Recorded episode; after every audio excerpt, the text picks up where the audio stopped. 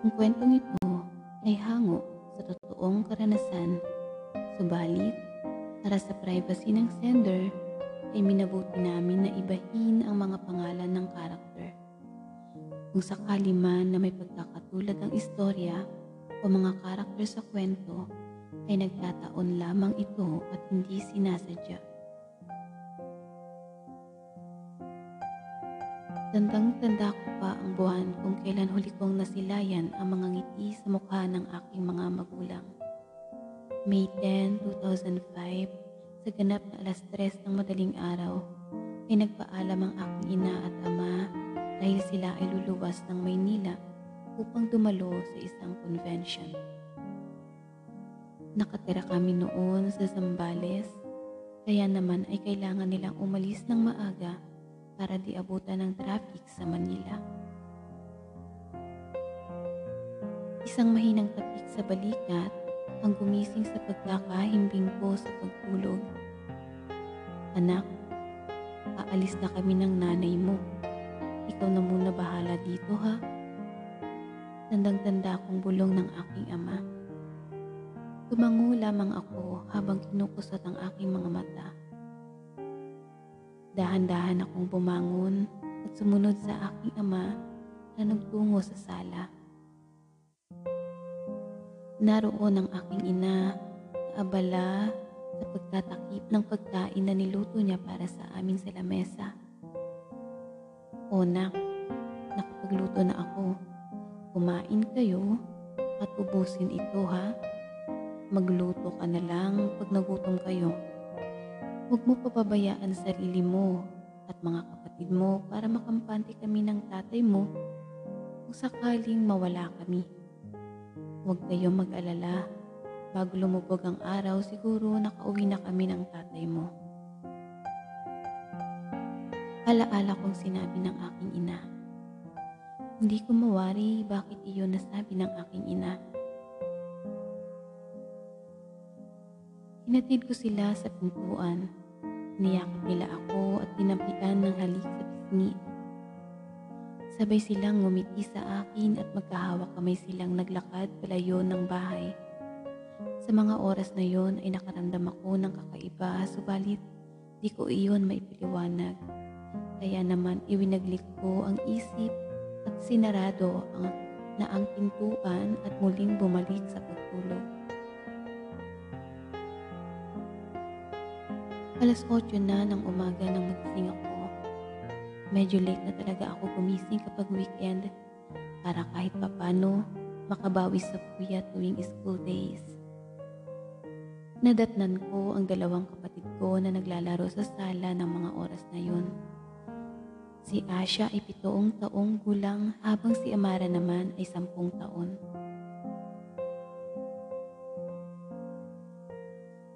Tatlo kaming babae pare-parehong nagsisimula sa letrang A ang pangalan. Tinanong ko sila kung kumain na ba sila. Opo ate, sagot nila.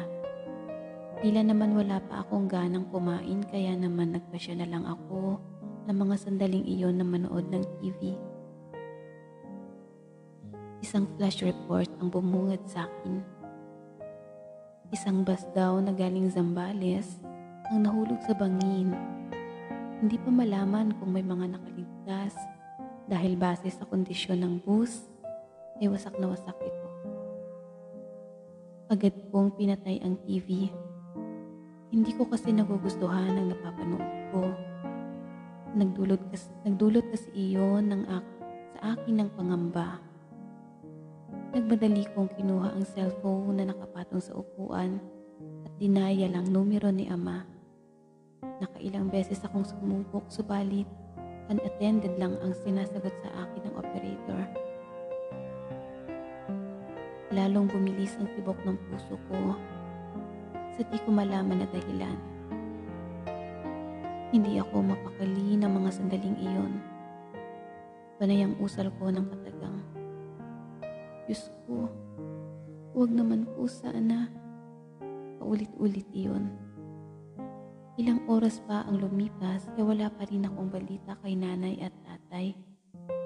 Pinasyak kong umupo muna sa kahoy na upuan sa ilalim ng punong mangga sa gilid ng bahay namin matapos kong pakainin ang tanghalian ng aking mga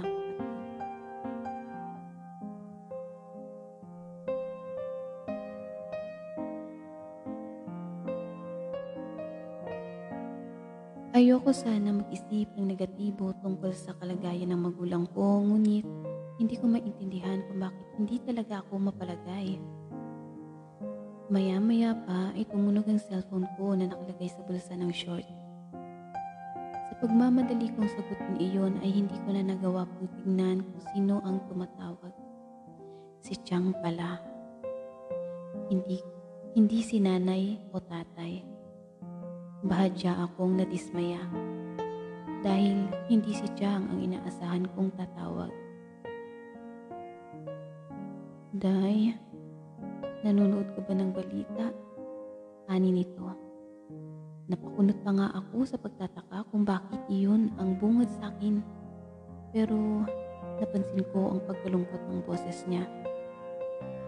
Hindi po, Chang. Nasa labas po kasi ako ng bahay.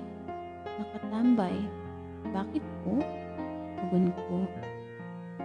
Saglit na katahimikan ng namayani sa kabilang, sa kabilang linya. Di na rin ako umimik. Maya-maya pa ay garalgal na nagsalita si Chang. Sige, tay. Ma- mamaya andyan na ako. Bago pa man ako makasagot ay tinapos na ni Chang ang tawag. Takang-taka ako noon. Kasi, bakit yun lang sasabihin ni Chang? I mean, nasa kabilang baryo lang naman siya at madalas bigla na lang siya nagpupunta dito nang hindi tumatawag sa amin upang ipaalam na bibisita siya. Nagtataka man ay pinagbibit-balikat ko na lang iyon. Napatingin ako sa oras sa cellphone ko. Alas 4 na pala ng hapon. Hindi ko na napansin na apat na oras na pala ako na nandito sa labas nakatambay. Nagpa siya akong tumayo mula sa pagkakaupo at pumasok sa bahay upang silipin ang mga kapatid ko. Pipihitin ko pa lang ang doorknob nang biglang narinig ko ang isang tricycle na pumarada sa labas ng bakuran namin. Nakaramdam ako ng pagkasabik kasi akala ko si nanay at tatay na napatakbo pa nga ako eh. Pero bigla ako nalungkot at nadismaya kasi hindi pala yung inaabangan ko ang dumating kundi si Chang. Nakasuot ito ng bulaklaking pulang bestida. Nakapusod ang buhok na halatang hindi sinuklayan. Inipit nito sa kilikili niya ang wallet pagkatapos niyang iabot ang bayad sa driver. Bukod sa nanibago ako na hindi nakapustura si Chang, ay mas napatuon ang tingin ko sa mga mata niya. Halatang galing ito sa pag-iyak. Paglapit sa akin ni Chang ay niyakap ako nito ng mahigpit na labis ko namang pinagtaka. Nang bumitaw siya sa akin ay nagmano ako. Tinanong niya kung nasan daw ang dalawa kong kapatid. Ah, nasa loob po, Chang. Okay lang po ba kayo? Tanong ko. Hindi ko na napigil ang sarili na tanungin siya. Nawiwirdohan kasi ako sa kanya. Mapait na ngiti lamang ang tugon niya sa akin sa kainaya niya ako sa loob ng bahay. Pagkapasok namin sa loob ay niyakap akong muli ni Chang. Pero sa pagkakataong ito ay mas mahigpit iyon na sinabayan pa niya ng, halug- ng hagulgol. Nagkatinginan pa nga kaming magkakapatid. Naisip ko mukhang may problema si Chang na hindi dapat marinig ng mga kapatid ko. Dahil bata pa sila, kaya naman sumenyas ako na pumasok sila sa loob ng kwarto. Chang, bakit po? Tanong ko. Agad naman itong bumitaw sa pagkakayakap at hinawakan ng kamay ko. Day, si nanay at tatay mo, wala na. Garalgal na sabi nito. Napakunot noo lamang ako sa sinabi niya dahil naguguluhan ako. Ah, na, na, na aksidente ang bus na sinakyan nila. Pinalita kanina. Kasama sa nasawi sila ate at kuya. Ani nito, sabay malakas na pag-iyak ang pinagkawalan niya. Bumilis ang tibok ng puso ko at nanlamig ang buong katawan ko. Para akong binuhusan ng malamig na tubig. Hindi ko alam kung joke time lang ba ito, kung tama ba ang naririnig ko. Hindi ko alam. Walang salitang gustong lumabas sa bibig ko sa halip ay paglunok-lunok lang ang ginawa ko ng mga oras na yon.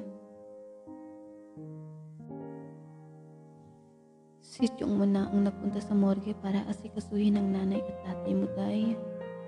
Umalis siya agad kanina nang malaman namin ang balita. Bukas andito na sila, sabi ni Chang.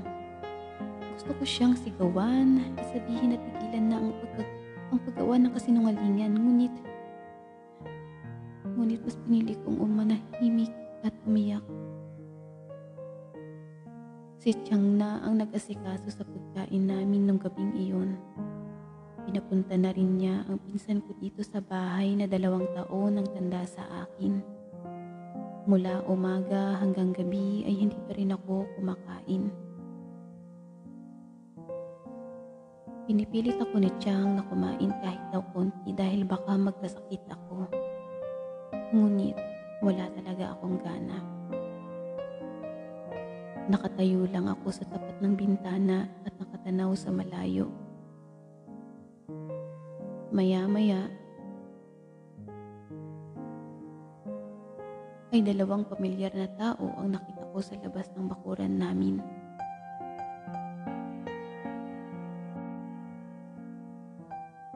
Si ina at ama. Nakagiti sila sa akin at kumakaway. Magkahawak sila ng mga kamay at sabay na lumakad palayo sa bakuran hanggang sa hindi ko na sila matanaw. Agad akong tumakbo palabas at hinanap sila. Ngunit nawala sila. Di ko napansin na sinun- sinundan na pala ako noon ni Chang at baka sa mukha nito ang pagpaalala. Kaya naman inalalayan niya ako balik sa loob ng bahay. Matapos ang gabing iyon, ay nakatulog na lamang ako marahil dahil na sa sobrang pagod at gutom. Kinabukasan nga, ay nagising ako sa ingay ng iyakan. Hindi ko alam, hindi ako sigurado kung saan nanggagaling ang mga iyakan na iyon. Kaya naman, binasya kong bumangon bukod sa makalam na ang aking sikyan, ay gusto ko rin malaman kung saan nanggagaling ang ingay. Paglabas ko ng kwarto, bumungad sa akin ang mga kamag-anak ko. Nang makita nila ako, ay nagbigay daan sila sa akin. Malungkot ang mga mukha nila at halatang galing sila sa pag-iyak. Pero hindi doon na doon ang atensyon ko, kundi sa dalawang kabaong na nasa sala namin. Unti-unti akong naglakad palapit doon, ngunit tila ayaw nang humakbang pa ng mga paa ko. Hindi ko kaya. Hindi ko lubos maisip na sina at ama ang nakahiga doon. Hindi ko kayang makita sila sa ganong kalagayan. Kaya naman, minto ako. Tumingin sa paligid. At yun nga, nakita ko yung dalawang kapatid ko na kalong-kalong ng mga tiyahin ko habang nag-iiyakan. Nanlumo ako. Parang biglang huminto ang mundo ko. Gumuho. Hindi pa rin ako makapaniwala. Totoo bang lahat to? Kasi kung panaginip lang, gusto ko nang magising.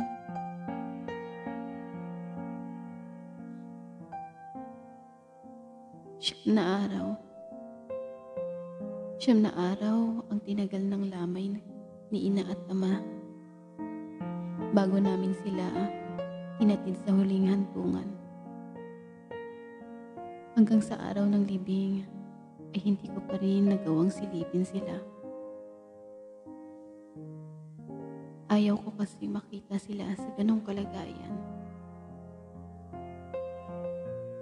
Hindi ko kaya na iyon ang maging huling alaala ko sa kanila. Ayoko. Gusto ko na ang tumatak sa isip ko ay yung huling alaala na nakita ko silang magkahawak kamay at nakangiti sa akin. Gusto kong manatili silang buhay sa isipan ko, sa alaala ko. Hindi ko matanggap. Sobrang lungkot ko. Ini na yung dalawang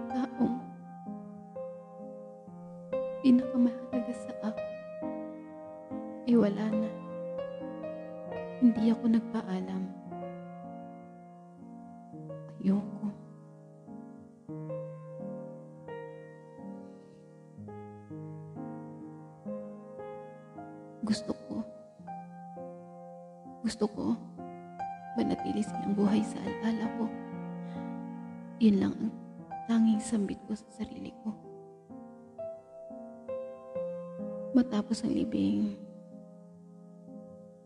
ay doon pa lang nang nag-absorb sa utak ko na wala na pala akong magulang. Wala na si ina at ama. Naging sobrang hirap ng lahat. Dahil kinailangan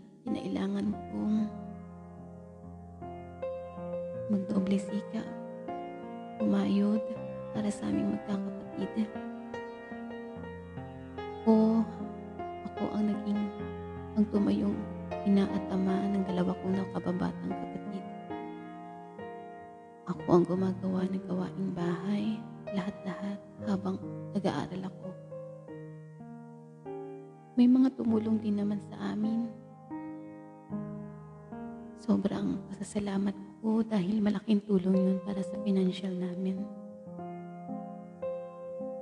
Pero yung sakit, yung nararamdaman ko at ang mga kapatid ko,